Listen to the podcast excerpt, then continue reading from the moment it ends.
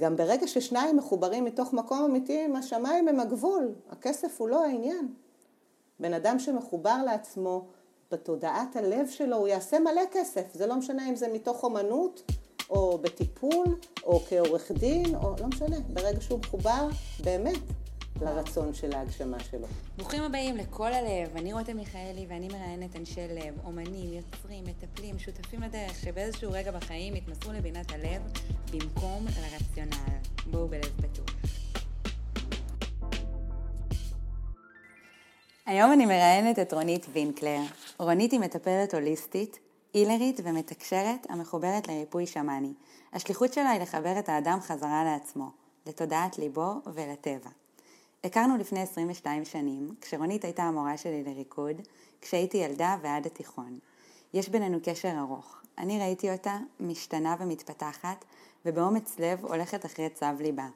והיא מצידה ראתה את כל גלגולי ההתפתחות שלי, מילדה לנערה, לאישה, ועד היום. היי רונית. היי רותם, אהובה שלי. איזה מרגש לנו. ממש. סגירת מעגלים. וואו. סוג של סגירה והתחלה מחדש. אבל אני רוצה שנתחיל בעצם מההתחלה, ותספרי לנו אה, מי את, איך התחלת, מה עשית בחיים, מה הוביל אותך להיות מי שאת היום. בשמחה. אז כמו שאמרת, התחלתי את דרכי אה, כמורה לריקוד, אחרי שסיימתי את הלימודים בסמינר הקיבוצים. התחלתי בכל מיני מקומות, אבל אה, מהר מאוד התאהבתי ממש בילדות של בנימינה. הבנות של בנימינה, ובמיוחד אה, אתן, לא יודעת, הקבוצה שהיית אה, בתוכה, חדרתם לי אה, ללב. ליוויתי אתכם עשר שנים של קשר לב מיוחד, עם כל אחת מכן שהייתה עמוק בלב שלי, ובעצם אפשר לומר שגדלנו ביחד. הרחבנו את הלבבות אחד של השני.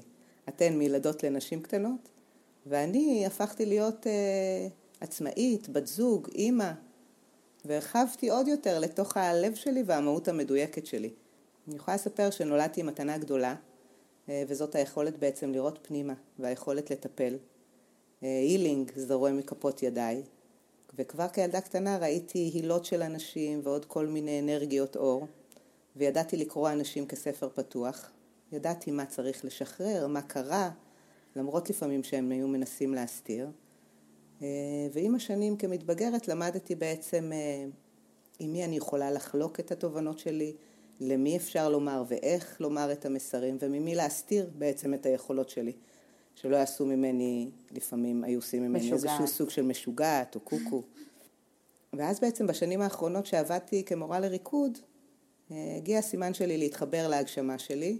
אני לא ארחיב כעת מה היה הסימן, כי זה גם כן אה, ארוך, אה, אבל זה היה בול מה שזימנתי. ואחרי הסימן בעצם התחלתי ללמוד הילינג, במכללה ההוליסטית בקרקור, ואחר כך אה, רפואה אינדיאנית, שמאנית, אצל אה, שתי מורות מדהימות, עופרה שריד וענבר בן ארי, והכי חשוב, למדתי בעצם לפתוח בעצמי, להקשיב למורה הפנימית שלי, למסרים ולתקשורים שקיבלתי, והתחלתי לטפל לפני יותר מעשור. עם הזמן בעצם הרחבתי את ארגז הכלים שלי לטיפולי מים, שהטיפול מים זה משהו שאני אספר עליו קצת כי גם שילבתי בו הילינג, ולסיום בעצם בטיפול מים שאני עושה אני מניחה קריסטלים מתאינים על הגוף, מה שהופך את הטיפול למאוד עוצמתי ומרפא. איזו טכניקה ש- שלי שאני מחברת גוף, נפש ורוח בתוך אלמנט מים, שהוא מאוד מגביר את החוויה, החיבור והריפוי למה שצריך uh, לקרות. מה שצריך להשתחרר משתחרר מהגוף והתנה מדויקת uh, מתחילה. אני יכולה לומר שאני בעצם uh, מטפלת הוליסטית כפי שהגדרת היום. הילרית ומתקשרת, שמחוברת לריפוי השמאני. השליחות שלי היא באמת לחבר את האדם חזרה לטבע ולעצמו, אה, לתודעת ליבו, שזה הכי חשוב, אה, ולטבע המאזן, שבעצם מאזן אותנו ומרפא, מחיה את הגוף, הנפש והנשמה. את רוצה שנדבר קצת על הטיפולים? כן, אני רוצה גם להגיד ש... כאילו מתוך חוויה אישית שלפני יותר משנה גם אני עשיתי את הטיפול איתך אה, שכלל עשרה מפגשים עם פתיחת טוטם ועברנו ככה את כל היסודות, זה היה טיפול אה, לא קונבנציונלי בכלל, אני עשיתי כל כך הרבה סוגים של טיפולים אה, בשמונה שנים האחרונות, והטיפול שלנו כלל גם אש, והיינו פעמיים או שלוש אה, ביער, הטיפול קרה. כאילו אני זוכרת שבתוך כדי הטיפול, זו הייתה תקופה קצת אה, מורכבת אה, בשבילי, שבדיוק כן. עזבתי עבודה ולא כל כך ידעתי מה הכיוון, אה, ואני זוכרת שהייתה לי איזה מין התנגדות כזאת, וזה גם, כמו שדיברת קודם על הבדיעבד, שאני זוכרת שכששחררת אותי, וכשסיימנו את הטיפול, אז דברים באמת התחילו להיפתח לי. גם היציאה לעצמאות, גם איזשהו ביטחון אה, פנימי שאני אה, בדרך הנכונה, וגם אם אני אטעה, אני תמיד אהיה בשבילי כדי לקום, וזה באמת כלים שקיבלתי באמצעות הטיפול שעשינו. אה, אז בא לי שגם נעמיק ונספר על הסוג, על הסגנון הזה, על ארבעת היסודות ואיך הטיפול מתנהל. אז אני בעצם מטפלת הם, כל הטיפולים שלי מחוברים בעצם להילינג, שזה האיזון של ארבעת היסודות בתוכנו. ארבעת היסודות הם אוויר, אש, אדמה ומים. כל יסוד הוא בעצם עולם ומלואו. אולי ניכנס כאילו יסוד יסוד. נתחיל באדמה ותגידי. בסדר גמור. אה, אני רק רוצה לומר שהטיפולים שאני עושה, הרבה מהם נעשים בטבע וחלקם בקליניקה, או בבריכה המחוממת, שגם את אה, חווית בעצם את טיפולי המים. בעצם אה, אפשר לומר שכל אה, יסוד, אם אתה לא מאזן אותו, הוא, הוא יגיע לקיצון ואז תהיה רעידה או סערה. בואי אני אסביר לך קצת על כל אה, יסוד בעצם, מה, מה הוא אומר מבחינת כן. המסר שלו בתוכנו. אז אדמה היא בעצם יציבות, היא קרקוע, היא שורש, היא ביטחון.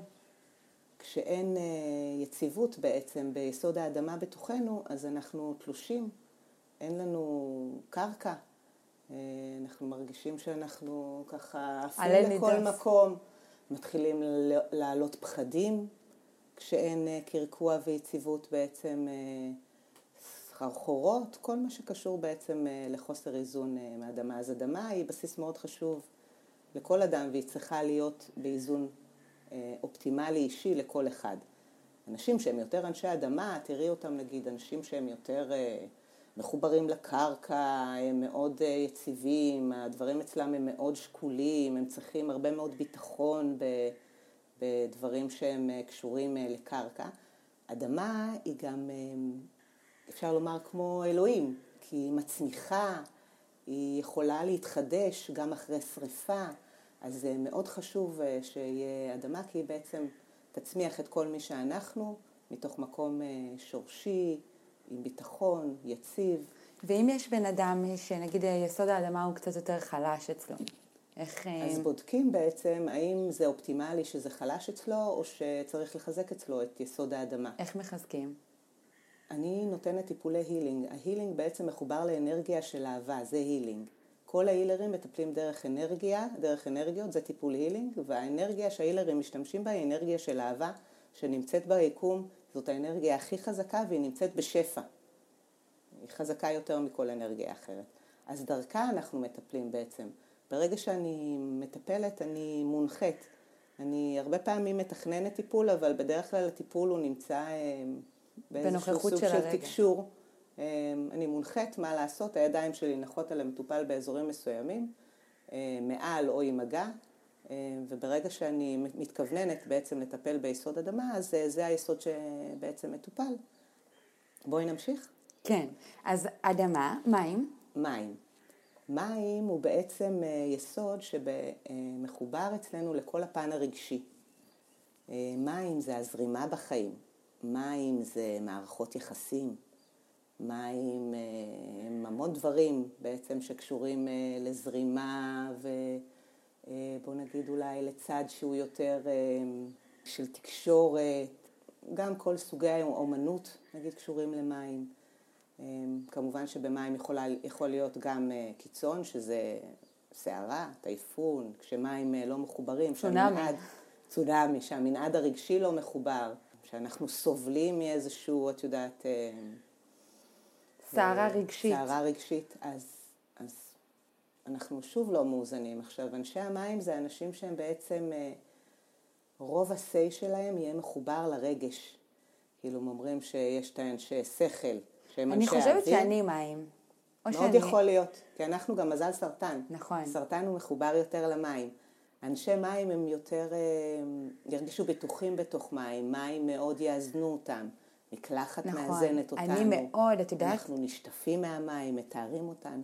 כשאני מתקלחת, אה, אחת המטפלות בכל הטיפולים שעברתי, אמרה לי, את צריכה להגיד כל פעם תודה למים. אני מרגישה מה זה פלופה שאני עושה את זה, אבל כל יום שאני מתקלחת, אני, אני מודה למים. אני אומרת תודה על המים שזורמים בכל העולם ומגיעים לנקות את הגוף שלי. זה מאוד נכון, כי את יודעת, אנחנו בתור אה, חברה מודרנית אה, מאוד אגואיסטית כביכול, לא כביכול, באמת רובנו נהיינו מאוד אגואיסטים אנחנו היום חוזרים חזרה לתודעת לב וזונחים את האגו, אבל אנחנו לא אומרים תודה, כמעט על שום דבר, אנחנו לא מודים. וזה טעות, כי ברגע שאנחנו נמצאים בתודעת לב, אז אנחנו יודעים שאנחנו צריכים להודות על השמש שזורחת, על הצמחים שצומחים לנו, על האוויר שאנחנו יכולים לנשום, וגם על המים ששוטפים אותנו ועוזרים לנו להיות אה, נקיים יותר. מים גם מחוברים לילד הפנימי. משם בעצם אה, מתחילה עוצמת אה, הרגשות וכל מה שדיברנו עליו קודם. אז כשאנחנו עושים תהליך ובעצם אה, אני מגיעה ליסוד המים, אז אני מחברת אנשים בעצם לילד. כי הילד, הילדה, תמיד זוכרת, תמיד יודעת איפה הלב שלה יותר מחוברת מהאדם המבוגר שכבר די טשטש את עצמו מה... מהמקום הילדי שהיה יותר מדויק וטהור לו, ובסופו של דבר הילד יודע מה רצון הנשמה, אז אנחנו מתחברים לילד שבנו כדי לחזור אה, בעצם למקור, לשורש של אה, הנשמה, מה היא רצתה, מה אהבנו, מה שימח אותנו, מה חלמנו, על מה. לפעמים אנחנו בתור מבוגרים עובדים במשהו שבכלל חלמנו, ש... שכחנו שהחלום של הילד שלנו בכלל היה לעשות משהו אחר. Yeah. ואז אנחנו עובדים, מרוויחים כסף, יופי, אנחנו בסטטוס ומעמד, אבל מתעוררים, חלקנו, רובנו סביב גיל 40, חלקנו עוד לפני. אה, הרבה מאיתנו, מהילדים בעצם שמגיעים היום, האנשים בגיל שלך מתעוררים כבר לפני ואומרים, רגע, היי, הופ, זה בכלל מה שרציתי לעשות בחיים, אני מרוויח טוב, יש לי אוטו, יש לי זה, יש לי זה, יש לי זה, אבל אני לא מסוגל לקום בבוקר, אני בדיכאון. ומתחילים נכון. כל מיני עניינים, כי הפרדנו בעצם את החיבור הילדי, את החיבור למים, ליסוד המים בתוכנו. את יודעת מה את מזכירה לי תוך כדי שאת מדברת על החלום הזה של הילד? הרבה פעמים מאוד קשה לי לדמיין את עצמי ילדה, אבל עכשיו עשית לי איזשהו vision, שאנחנו רוקדות בחוג, ואת עומדת ומסתכלת עלינו, אבל זה היה בגיל מאוד אה, צעיר, כאילו איזה כיתה A-ו' כזה. ואני עומדת בשורה האחרונה ורוקדת, אבל החלום שלי בתוך הלב זה להופיע בפסטיגל ולהיות uh, כוכבת uh, פופ כזאת, או לא יודעת מה דמיינתי ש, שאני רוצה להיות. ו, ואני זוכרת שתוך כדי שהיינו רוקדות, אני הייתי מדמיינת את עצמי בפסטיגל. זה עדיין לא קרה, עוד לא הגשמתי את החלום הזה. את כן הגשמת אותו. באילת? כן. סוג של. לגמרי. אני כשראיתי אותך אמרתי, וואו, תקשיבי, מה שאני עשיתי נתן אולי, את יודעת, 10 אחוז, את היית שם ב-100-200 אחוז. את מקסמת את כל היכולות שלך והתמרת אותם פי אלף יותר למעלה. פסטיגל היה קטן עלייך, מה שעשיתם שם זה היה בעיניי יותר מפסטיגל. פסטיגל הוא יותר פשוט מבחינה תנועתית, וגם אם לשיר ו... לא, לא, את היית שם, את הגשמת את זה. ילד, גם כשאני אומרת לתרגם את החלומות של הילד, אז הילד חולם בצורה ילדית, אבל כשאנחנו ניגשים על זה מתוך מקום טיפולי, ואנחנו מסתכלים על זה בצורה בוגרת, אנחנו יודעים לתרגם את החלומות של הילד לחלומות בעצם של מבוגר, של אנשים מבוגרים. של אנשים מבוגרים. אנחנו מבינים את המהות של החלום ואנחנו לוקחים את זה למקום אחר. אבל ללא החיבור בעצם לילד, יש ניתוק אה, ממי שאנחנו, ממה שבאנו לעשות כאן, מהשליחות. בטיפול אחר שעשיתי, לגמרי, משהו אה, קצת אחר, אז אה, ביקשו מאיתנו להביא תמונה שלנו, אה, ילדות, זה היה רק של אה, בנות, ו... ואז יותר קל ל... גם אני ביקשתי ממך להביא תמונה. נכון, לא? נכון, בטיפול okay. של אוקיי. המים. כן, נכון, בבקשה. הגעתי לטיפול של מים, נכון. תמונה. אז אה, נכון, אז היה עוד טיפול שהיינו צריכות להביא את התמונות האלה, וממש להסתכל על הילדה הזאת ולדבר איתה. זה קשה, שוב, זה, יש איזה רגע כזה שאת מרגישה קצת פלופה. אה, אני יכולה להבין את ה, מה עומד מאחורי, כי, כי הרבה פעמים יש איזושהי נטישה, או אני מרגישה את זה היום במערכות יחסים שאני נכנסת אליהן, או שהילדה הקטנה שלי, אני עושה ככה במרכאות, אבל היא דורשת, אה, היא מבקשת תשומת לב, היא מבקשת חיבוק, והרבה פעמים אני מוצאת את עצמי נוטשת אותה, ו, ו, ואני רואה את זה, ואני מנסה להתחבר ולהגיד, רותם, תהיי שם בשבילה, היא צריכה אותך. אז לפעמים במקום הילדה הקטנה אני מדמיינת נגיד את אחיינית שלי, שכאילו יותר קל לי לדמיין את עצמי הורה רגשי לאחיינית שלי מאשר לעצמי הקטנה. ואז דרך זה אני עושה את המעבר של, אם אחיינית שלי הייתה באה ואומרת לי, הוא פגע בי, הוא, הוא דיבר אליי לא יפה, מה הייתי עושה? הייתי אומרת לה, שומעת, את הכי טובה, את תמשיכי בדרכך, את היית בסדר גמור, הנה אני פה, אני הולכת איתך יד ביד, לא עוזבת אותך בחיים, את תמשיכי בדרכך. אז אני אומרת, אם אני יכולה לעשות את זה לאחיינית שלי, למה לעצמי הקטנה? אה, זהו, אבל לא רציתי להסיט את השיחה על ה... אני אגיד לך למה, מה עולה לי עכשיו, כי לפעמים אנחנו חושבים שלא מגיע לנו, או שאנחנו אומרים אה, לעצמנו, יותר קל לנו לעזור למישהו אחר מאשר כביכול לעזור לעצמנו ו, ובעצם אה, אה, לומר בריש גלי שאנחנו זקוקים לעזרה, שגם לנו מגיעה חמלה. זה יותר קל לעזור לאחרים, וזה עוד פעם, זה האגו פה שמפריע. כי בסופו של דבר, אם מישהו מתנהג אלייך לא יפה, לא משנה, מישהו שיצאת איתו, והילדה הקטנה שם צועקת, היי, פוגעים בי, מתנהגים אליי לא יפה, והמבוגרת אומרת, היי, שקט, תהיי זה. אנחנו עכשיו בעולם של מבוגרים, מה את יודעת? את לא זה, אבל המבוגר כבר, הרגשות שלו הם כהים. נכון. הילדה צועקת באמת, כי היא מרגישה את האמת. וזה חלק מהטשטוש שאנחנו יוצרים בתור מבוגרים, המסכות שאנחנו שמים על עצמנו.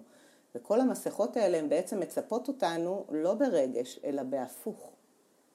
יוצרות איזשהו סוג של מיסוך, מין נמנס כזה, שאנחנו לא בעצם מרגישים, ואז זה אה, מתחיל להיווצר, את יודעת, עוד שכבה ועוד שכבה ועוד שכבה ועוד שכבה של ניתוק, עד שאנחנו נתלשים, ואז מגיע, את יודעת, או אה, פחד. משהו נפשי, פחד ברור, דיכאון. אבל בעקבות זה דיכאון, איזשהו משהו נפשי, וגם יכול להיות מחלה פיזית בסופו של דבר, כי כל הרפואה בעצם ההוליסטית, או הטיפול ההוליסטית, הוא מחבר את שלושת הגופים. הרפואה הקונבנציונלית היום מטפלת רק בגוף הפיזי. הרפואה הנפשית אה, מטפלת בנפש, אבל אנחנו מטפלים בגוף, ברגש וברוח, שזה בעצם שלושת הגופים. מכלול. ברגע שיש מכלול, אז יש בעצם איזשהו סוג אה, של אה, התקדמות או החלמה ובטח שריפוי. אוקיי, okay, אז, אז uh, אני עכשיו מחזירה אותנו לזה, היינו במים, מים. שהמים זה באמת בתוך המים גם יש את הילדה הקטנה. זה בקצרה, מה שהסברתי נראה לי זה מספיק, נעבור אולי לאש. כן. לאש. האש היא בעצם יסוד בתוכנו שהוא uh, בעצם קשור לכל מה ש... קשור ליצירתיות, אה, לפאשן, לתשוקה. אה, זה מה שבעצם מניע אותנו לקום בבוקר ולעשות את הדברים ב... מתוך מקום של שליחות ורצון. כשאין אש ואנחנו קבועים, אין לנו כוח לעשות כלום. אין לנו drive לעשות כלום, אין לנו אנרגיה גם בעצם אה, ללכת, לעשות, אין לנו.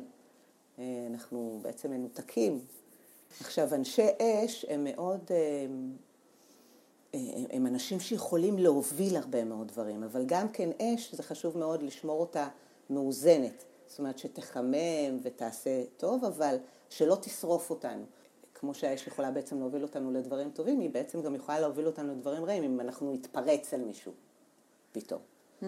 אני נגיד, יש לי, אם אני מדברת קצת על הטוטם וסוטה, יש לי חזיר בר, וחזיר בר אה, הוא אש, כאילו, אם אני רוצה לעשות מלחמה, אני יכולה בשנייה לשטח את כולם ולפרק את כולם, אבל הרבה פעמים כשאני עושה את זה, אני גומרת לעצמי את הכוחות מרוב האש שהכנסתי, ואני בעצם לא מגיעה למטרה, כי אני... את יוצאת מאיזון. אני יצאתי מאיזון, בדיוק.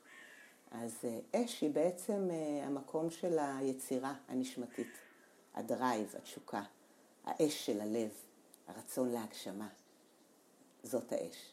איך אני מחברת לאש? עוד פעם, אם ברגע שאנחנו חוזרים, אה, אני עושה טיפולי healing, ה healing מתחבר לאש, האש מתחברת לאן שהיא צריכה. אש מחוברת, אם אני לוקחת את הצ'קרות, אז היא בעצם מחוברת לסולר, לצ'קרת הסולר פלקסוס, מה זה? שזה הצ'קרה של הבטן, שמשם בעצם כל הדברים אה, מגיעים. את יודעת, האש זורחת לנו כביכול אה, מהמרכז, והיא בעצם מאירה את הכל, היא מאירה את החלקים התחתונים ואת החלקים העליונים. ו- וגם בטיפול, חשוב להגיד, שכשיש את האש, אז באמת, כאילו, יש כמו טקס של אה, מדורה פה ב... כן, אני עושה כמובן טקס של מדורה, אני משתדלת להוציא החוצה, גם לעשות אה, מדורה יפה 아, בחוץ. אה, זהו, שאני הייתי באותו יום של האש, היה, היה מבול. אז שרפנו נכון. פה. אז עישנתי אותך פה, שמתי איתך מלא עשן, הדלקתי פה מדורה בתוך המערה שלי בקליניקה. כן. כן. גם אש, ברגע שהיא, אם תסתכלי על טקסים אינדיאנים או על כל מיני טקסים של תרבויות שבטיות, ברגע שהם מבעירים אש ואתה מתחבר לאש כאלמנט, אז אתה גם בעצם משליך לתוכו את כל מה שאתה רוצה להתפטר ממנו. את העצבנות, את הפחד. זהו, את... יש טקסים של אה, שריפת דברים. נכון. אני יודעת זה ש... זה השלכה בעצם של הדברים שאנחנו לא רוצים, וחיבור חזרה לעוצמות האש שבאנו מתוך מקום אה, מדויק, כדי לעשות טוב, להאיר עם האש, לא לשרוף. להאיר את עצמנו, וכמובן שאם אנחנו מוארים אז אנחנו מאירים את כל הסביבה. זה רשת, נכון. הכל רשת. אז זה האש. ואוויר. אוויר הוא בעצם כל מה שקשור למימד השכלי, התובנות, ההבנות, ההוקרה לדברים, כמו שאמרת קודם, תודה על, תודה mm-hmm. על, זה גם כן שכל, להבין שבעצם זה החיבור גם להודות, וגם זה חיבור בעצם האוויר למסרים שמגיעים מכל עולם הרוח, כל מה שקשור לעולם הרוח. והטיפול הזה של הרוח, איפה את עושה אותו? אם אפשר, כמובן שאני יוצאת החוצה. אנחנו עולים למקום גבוה, אם זה לראש הר או לאיזה מקום שיש שם אוויר, שאפשר ממש להרגיש את האוויר כאלמנט חזק. אני משתמשת גם בנוצות. נוצות מבחינתי מסמלות אוויר. אני מנקה את העילה של האנשים, בעצם כל אחד סביבו יש עילה, אז אני מנקה אותה את העילה עם בעצם עם אלמנט אוויר שזה נוצות, נוצות של... אפשר לנקות בתכלס עם נוצות של כל הציפורים, חוץ מעם טווס. וואלה. טווס זה הנוצות היחידות שאנחנו לא מטפלים בהן. למה? אלה שמתחברים לריפוי השמאני. אני חושבת שזה בגלל שיש בה עין, ואנחנו לא מטפלים עם משהו שהוא עם עין. וגם, אני חושבת ש... אם אני סתם, זה נכנס לי עכשיו, אז יש בטווס איזשהו משהו של שוויצריות מאוד, ואגו, אוקיי? אז אולי, אולי יש, יש כאלה שיטפלו בהם עם נוצות של טווס, אם צריך לאזן אצלם את האגו. הרי רוב ה... להוסיף. להוסיף. הרי רוב החברה שלנו עמוסה באגו וצריכה לשחרר נכון. הרבה ממנו ולאזן, אבל יש אנשים שהם גדלו באיזשהו סוג של מערכת חיים שהאגו שלהם מחוק. ואגו בסופו של דבר גם צריך להיות uh, מאוזן. זה כדי... שומר עלינו, נכון? זה מנגנון הגנה. נכון, נכון. זה כמו פחד למשל. פחד, אם הוא לא, הוא בעצם חבר. הוא בא לשמור עלינו כדי שלא נקפוץ מעץ או לא יודעת, נעשה איזה דברים טיפשיים, הוא בא להגן עלינו כדי שנפחד על עצמנו. אבל ברגע שהוא עוצר אותנו מלהתקדם, הוא כבר לא משרת אותנו. אז ברגע שהפחד מאוזן, אנחנו הולכים איתו יד ביד, ואנחנו מתגברים בעצם. כל התגברות על פחד, זה בעצם איזושהי התמרה ויכולת בעצם לעשות מה זה כמו ילד שיעלה על אופניים. נכון. אם הוא יפחד ליפול, אם הוא יפחד לעלות עליהם חזרה, הוא לעולם לא ילמד לרכב על אופניים. אבל אם הוא יכבוש את הפחד שלו ויעלה עוד פעם, עם פוחד. עידוד ואהבה של מי שנמצא איתו, זה לא משנה אם זה אבא, אמא, אחות או זה, אז הוא אולי ייפול עוד פעם, פעמיים, אבל בסופו של דבר הוא יצליח לרכב, ואז הרגע שלו, התוצאה שלו תהיה, והוא יבין בעצם שככה עושים, ככה מצליחים דברים, בהתמודדות עם פחד, ושכן גם נופלים. זה גם כן חלק ממשהו שאנחנו חייבים ללמד את הילדים ובכלל, שזה בסדר להיכשל בשביל להצליח, רק ככה מצליחים. לא רק את הילדים, גם אותנו. אין פנומנים שמצליחים ככה, נכון? גם נכון, אותנו. נכון. אני עד לפני אה, כמה שנים, אה, הפחד מכישלון הוא הרג אותי, הוא שיתק אותי, הלימודים בבצלאל, אם הייתי מקבלת פחות מ-90, כן. שום סיכוי, אני לא מקבלת את עצמי. ו- ואני חושבת שמשהו שמאוד מאוד עזר לי זה לגור עם אה, שחקנית בבית. אה, שחקנים, נכ- הם לא נכשלים, אני לא רואה את זה ככישלון, אבל אה, את יודעת, מיליון לאודישנים, נכון. מיליון אודישנים, וככה הם חיים. נכון. זה משהו שאני חושבת שקיבלתי מתנה גדולה מאוד אה, לגור עם שחקנית, ולראות את הדבר הזה קורה, ואיך היא צומחת מתוך הכישלון ממש במרכאות. אה, וזה עזר לי, לא רק שהסכמתי להיכשל, גם כשקיבלתי כישלונות, אז אמרתי, וואי, איזה, איזה יופי, זה מקדם אותי עוד צעד קדימה. נכון, ככה צריך להתייחס, זה בדיוק העניין עם האגו, כשאנחנו רואים את זה ככישלון, כשאנחנו רואים את עצמנו ככישלון, אנחנו בעצם לא, לא, לא נצליח בעצם להתגבר ולהגיע למה שאנחנו צריכים, ואנחנו לא מבינים שהדרך היא רצופה בפעמים שלא נצליח, כדי שנלמד לעשות את זה טוב יותר.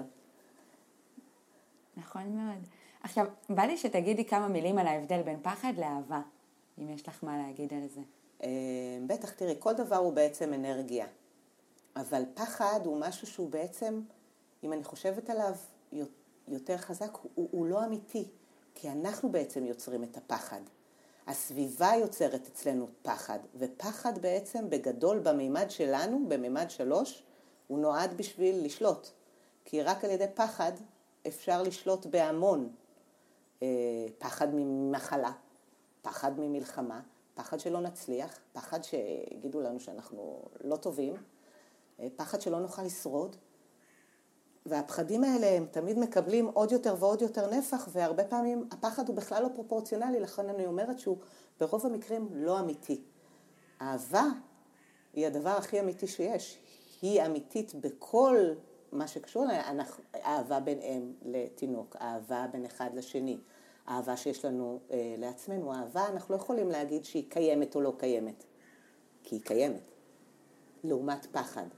זהו, פחד הוא סוג של... שהוא מגביר את עצמו. את יודעת מה חשבתי, מה חשבתי על אה, פחד? הרי אנחנו מפחדים ממשהו שאנחנו מדמיינים, נכון? סתם לדוגמה, עכשיו אני מפחדת שחס וחלילה אני אעשה תאונה. וגם פחד שלא יאהבו אותנו. פחד שלא יאהבו אותנו, דבר. נכון. זה השורש בעצם של ה... השורש של הדברים. פחד שלא יאהבו אותנו, פחד שלא נתקיים, פחד הישרדותי, פחד רגשי. כאילו אני, אני חושבת שהרבה פעמים פחד הוא מצב, זה דמיון קדימה. נכון. של מה, מה יכול להיות אם, נכון? הרי אני יכולה לדמיין עכשיו, להיכנס לאיזשהו פחד מטורף שיקרה משהו להורים שלי. שזה הפחד הכי גדול שלי. הוא מנהל אותי, והרבה פעמים אני נכנסת ל... אני ממש קופאת. נכון. אבל רק מהדמיון של מה יקרה אם. נכון, לכן אני אומרת שהוא לא אמיתי. אז לפעמים אני אומרת, אם המוח שלי מסוגל לדמיין משהו רע, באותה מידה הוא יכול גם לדמיין משהו טוב. נכון. זה מאוד קשה לשלוט בזה. אני מנוהלת הרבה פעמים על ידי פחדים, אבל, אבל בשורש שלי, בפנים, בפנים, בפנים, אני יודעת ש... שזו המחשבה שלי יוצרת את הפחד עצמו. יפה. ומחשבה הרבה פעמים היא גם יוצרת מציאות, כי הכל מונע על ידי אנרגיות. זה עוד יותר מפחיד. חלק מהעבודה שלנו כל יום הוא בעצם להתחבר לעצמנו, להרגיע את הפחד, להגיד לו, אתה חבר שלי, אני סומך עליך שאתה תוביל אותי בדרך שהיא נכונה לי. כמה שזה נשמע הזוי וכאילו, פשוט, אם אנחנו לא נלמד לנהל את הפחד בעצמנו, הפחד הרבה פעמים ינהל אותנו, גם הסביבה החיצונית דואגת שיהיה לנו כל הזמן שנתנהל מתוך פחד. עד שאנחנו לא באמת נעשה עבודה של תודעה והתחברות ואיזון פחדים והתחברות בעצם למה שאנחנו רוצים להגשים, ללא אה, התייחסות או בוא נגיד ללא מניעה מתוך פחד, זאת בעצם תהיה ההגשמה שלנו, כי אם הפחד יעצור אותנו מלהגשים את עצמנו, מה באנו לעשות פה בעצם? את מי באנו בעצם לחיות? את האחרים? לשרת. לשרת את האחרים או את עצמי?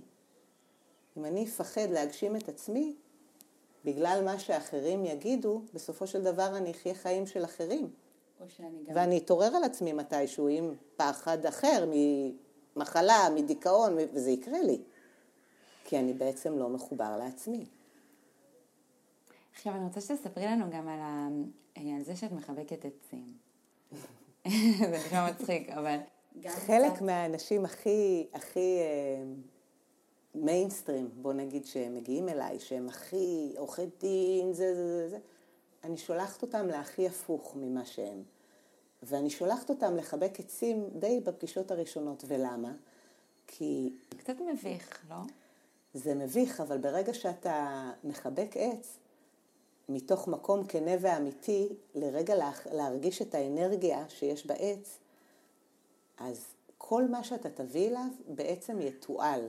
מה זאת אומרת? למשל, בן אדם שיגיע, שיהיה מאוד מאוד כעוס. הנה, אני נותנת לכם עכשיו איזשהו משהו שהוא תרגיל. אם אני בכעס נוראי, או שאני מוטרדת, משהו מטריד אותי, אני מפחדת, לא משנה מה יש לי, וזו אנרגיה שמערערת אותי. קשה. קשה.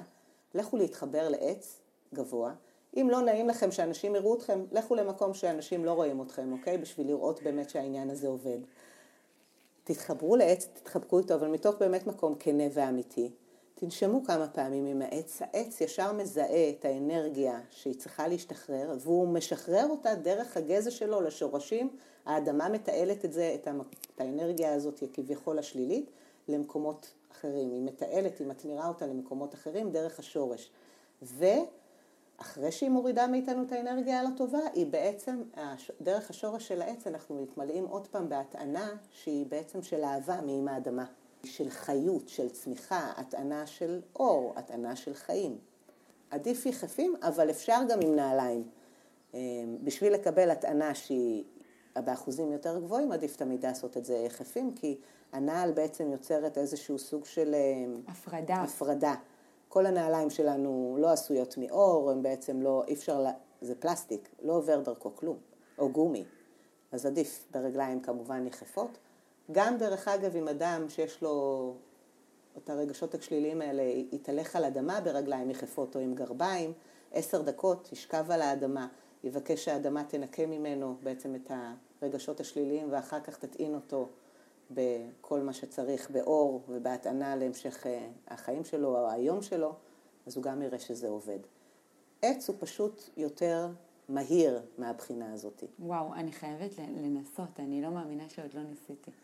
אף פעם לא חיבקתי גם אני לא, איך לא נתת, איך לא נתתי לך לחבר, אבל אולי בגלל שכשאת הגעת אליי, את, את יודעת, יש בך איזשהו סוג של, אה, בכלל, בהרבה מהדור שלכם, אתם, חלק גדול מכם הם ילדי אינדיגו.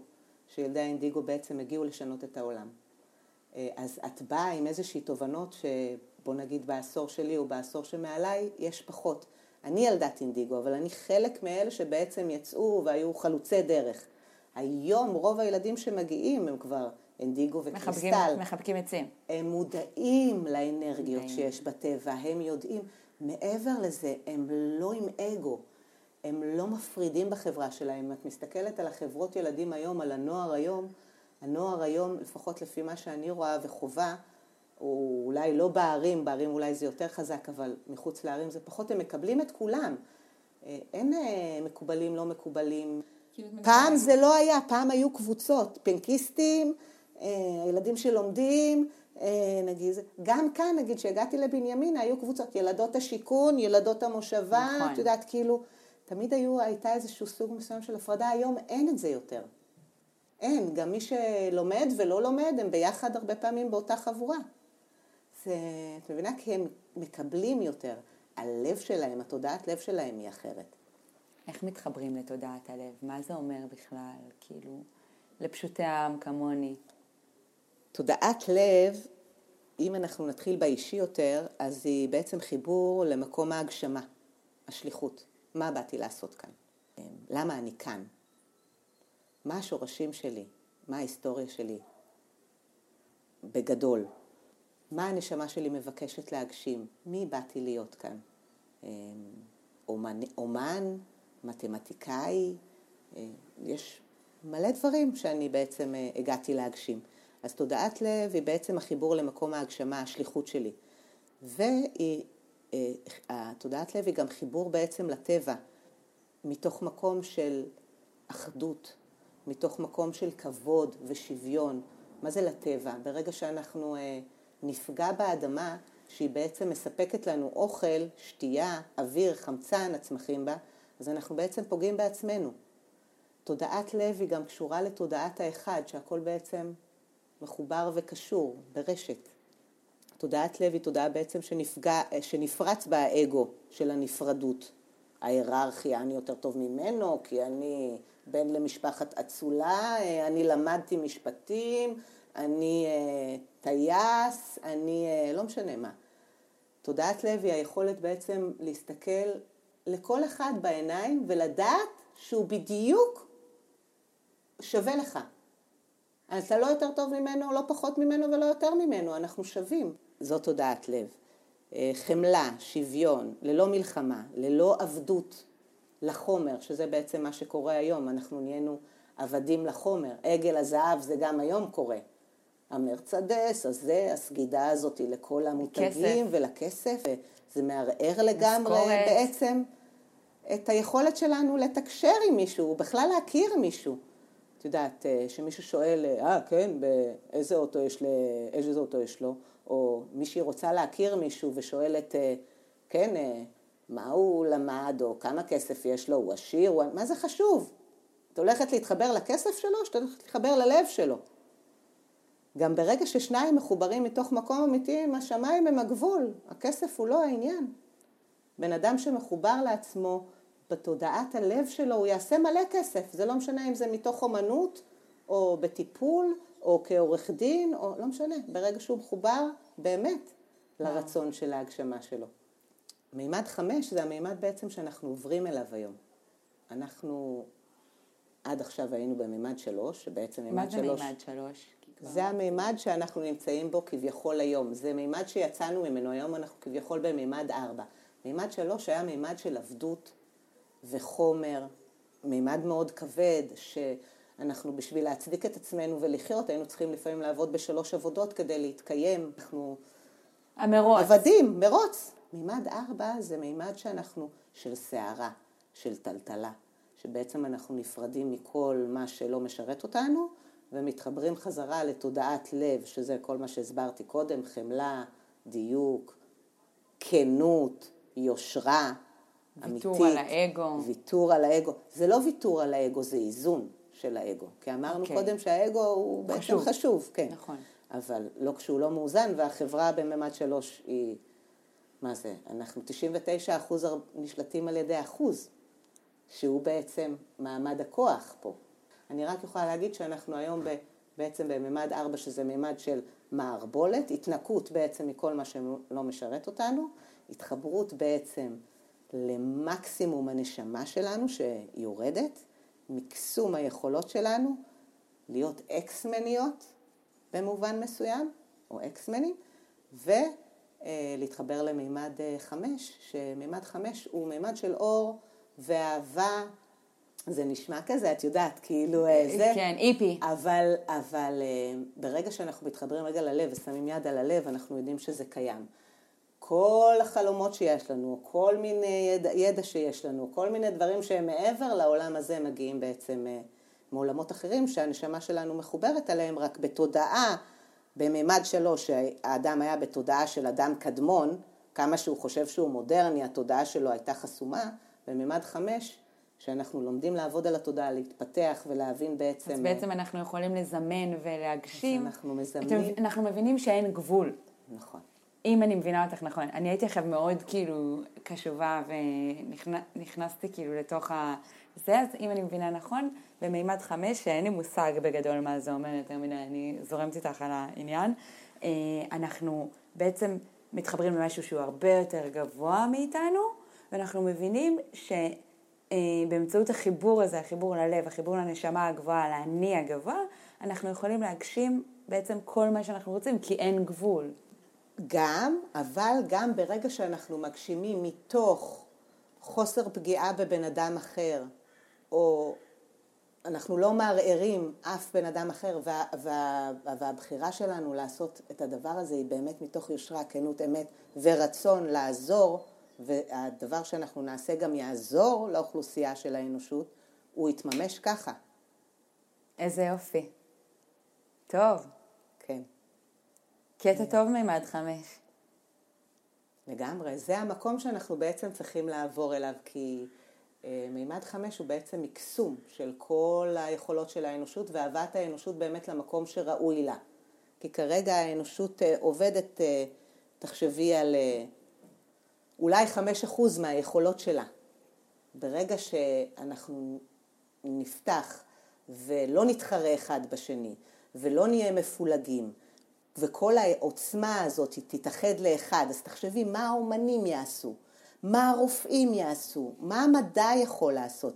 ואגב, הרבה מאוד דברים קיימים כבר היום, כבר רק קוראים, חלק כן. מאיתנו, כן. רק חלק מוסתרים, את יודעת, כי שלטו בזה אנשים שכביכול לא רצו את טובת הכלל, אבל ברגע שהאנושות תבין שהיא חזקה כשהיא מחוברת, ושהיא חזקה כשיש חמלה וכבוד אחד לשני, אין גבול למה שיכול להיות כן. פה. זאת אומרת, זה זמנים, את יודעת, כל הדתות מדברות על זה גם ממקומות אחרים, הנבואה, זה הכל בעיניי... את יודעת מה זה מזכיר לי?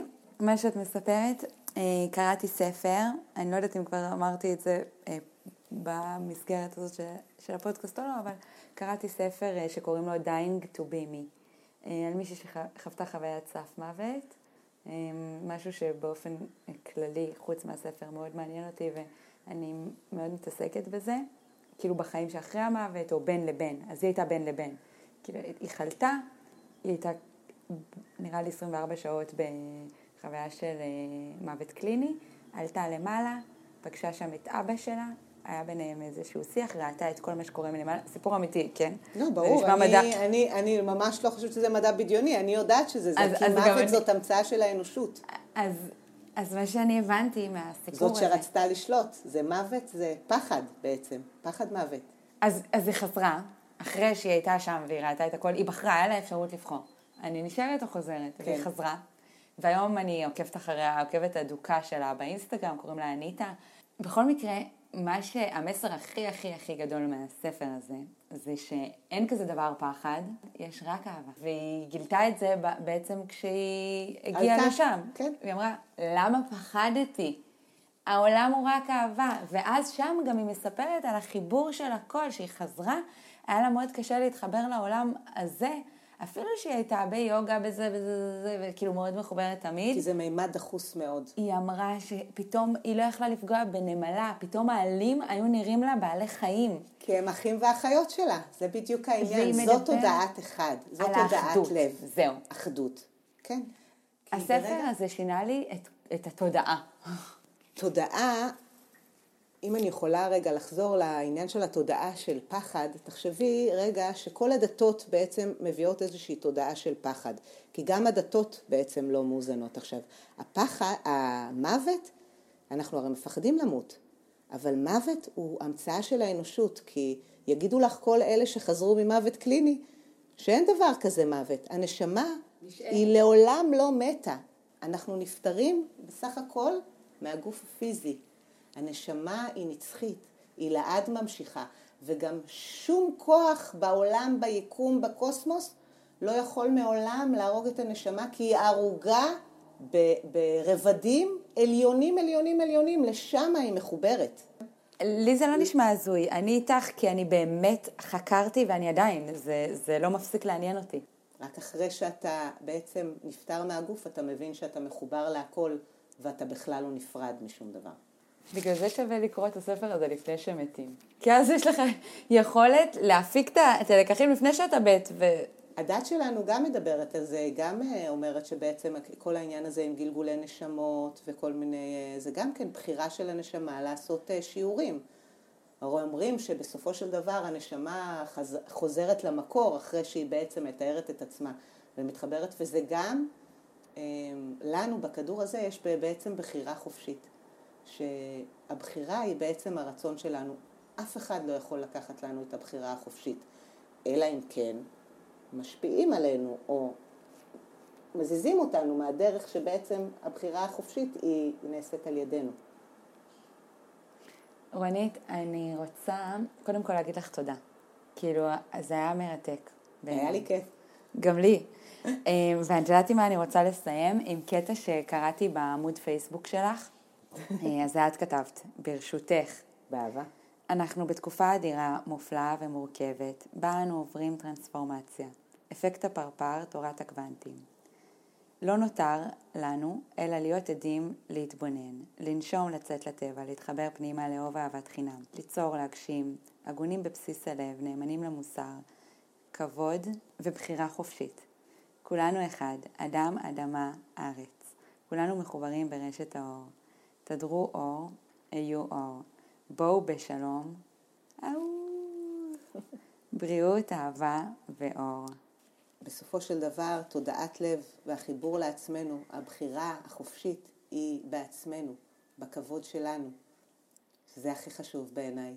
כי ברגע שאתה נותן לעצמך בעצם לא לבחור מתוך עצמך ונענה הרבה פעמים לרצון העדר שהוא מנוגד הרבה פעמים ל...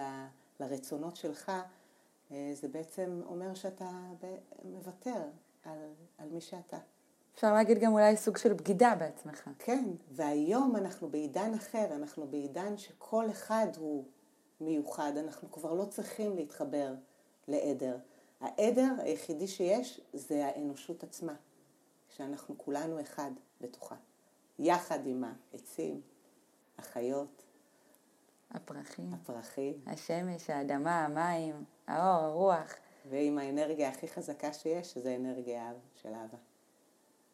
רונית, תודה רבה, את אהבה. את אהבה. זהו להיום חברים יקרים, תודה רבה שהקשבתם לנו. אם אה, לקחתם משהו מהפרק הזה, הוא עניין אתכם, ואתם חושבים שהוא יעניין מישהו שאתם אוהבים, תשלחו לו בבקשה גם. את כל הפרטים של רונית, אה, לינקים, אה, דברים שלה, אני כמובן אשים פה מתחת.